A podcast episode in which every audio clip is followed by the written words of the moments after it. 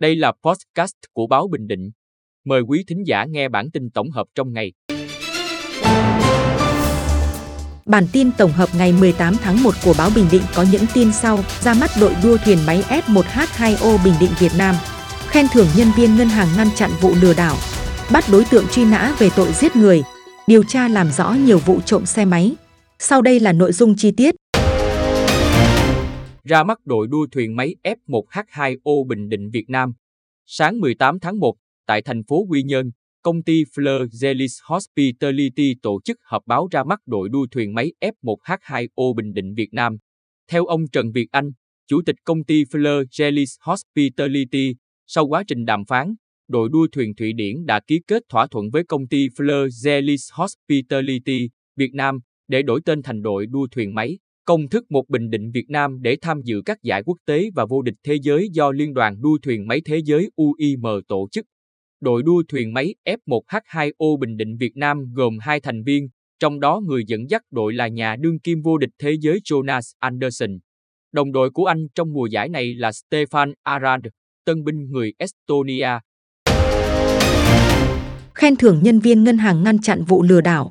Chiều 18 tháng 1, Đại tá Ngô Cự Vinh, Phó Giám đốc Công an tỉnh, trao giấy khen của Giám đốc Công an tỉnh cho chị Trần Duy Bích Trâm, giao dịch viên phòng giao dịch Phú Tài Ngân hàng Bưu điện Liên Việt chi nhánh Bình Định, đã kịp thời ngăn chặn một vụ lừa đảo.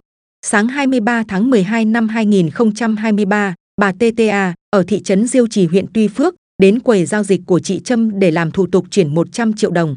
Trong quá trình làm thủ tục, chị Trâm nhận thấy bà A có nhiều biểu hiện bất ổn về tâm lý. Nghi ngờ bà A bị lừa đảo chiếm đoạt tiền, nên chị Trâm đã báo cáo lãnh đạo ngân hàng và công an phường Trần Quang Diệu, thành phố Quy Nhơn. Công an đến phòng giao dịch để làm việc, tiếp xúc và thực hiện các biện pháp tâm lý, chấn an bà A. Sau khi bình tĩnh, bà A cho biết có một đối tượng lạ nhắn tin cho bà qua Facebook làm quen, giới thiệu đang sinh sống và làm việc tại nước ngoài. Sau thời gian trò chuyện, đối tượng ngỏ ý muốn về nước gặp bà A. Tuy nhiên phải mất 100 triệu đồng để làm thủ tục về nước, nên đối tượng đã yêu cầu bà A chuyển tiền. Sau khi được công an giải thích, bà A đã hiểu rõ vấn đề và không thực hiện giao dịch chuyển tiền cho đối tượng trên. Bắt đối tượng truy nã về tội giết người. Ngày 18 tháng 1, Phòng Cảnh sát Hình sự, Công an tỉnh, Di Lý Đào Trường Sơn, sinh năm 1988, ở huyện Yên Khánh tỉnh Ninh Bình, bị truy nã đặc biệt về tội giết người, từ tỉnh Lâm Đồng về Bình Định để điều tra xử lý. Tháng 5 năm 2022, Đào Trường Sơn tham gia một vụ giết người xảy ra tại phường Bồng Sơn thị xã Hoài Nhơn. Sau khi gây án, đối tượng bỏ trốn nên bị cơ quan công an truy nã. Quá trình xác minh, truy tìm dấu vết đối tượng, các trinh sát phát hiện Sơn đang lẫn trốn tại xã Lộc Ngãi huyện Bảo Lâm, tỉnh Lâm Đồng, nên tổ chức kế hoạch truy bắt.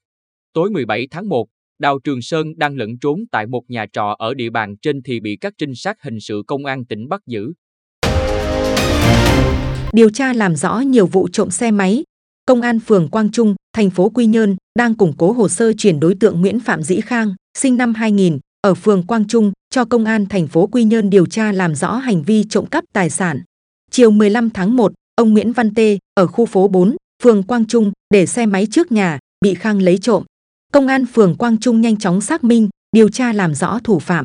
Khang khai nhận trong hai ngày 14 và 15 tháng 1 đã thực hiện 3 vụ trộm xe máy khác trên địa bàn thành phố Quy Nhơn.